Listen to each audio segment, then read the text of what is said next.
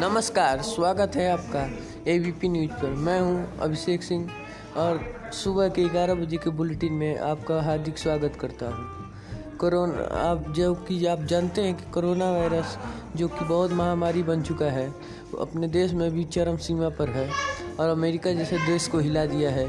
वहाँ पर अमेरिका के सरकार ने यह घोषणा की है कि एक अगले एक साल तक वहाँ के सारे स्कूल, कॉलेज बंद रहेंगे।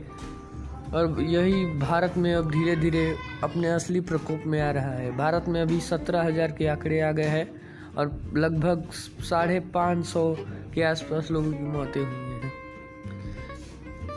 अगली खबर बारह बजे। नमस्कार।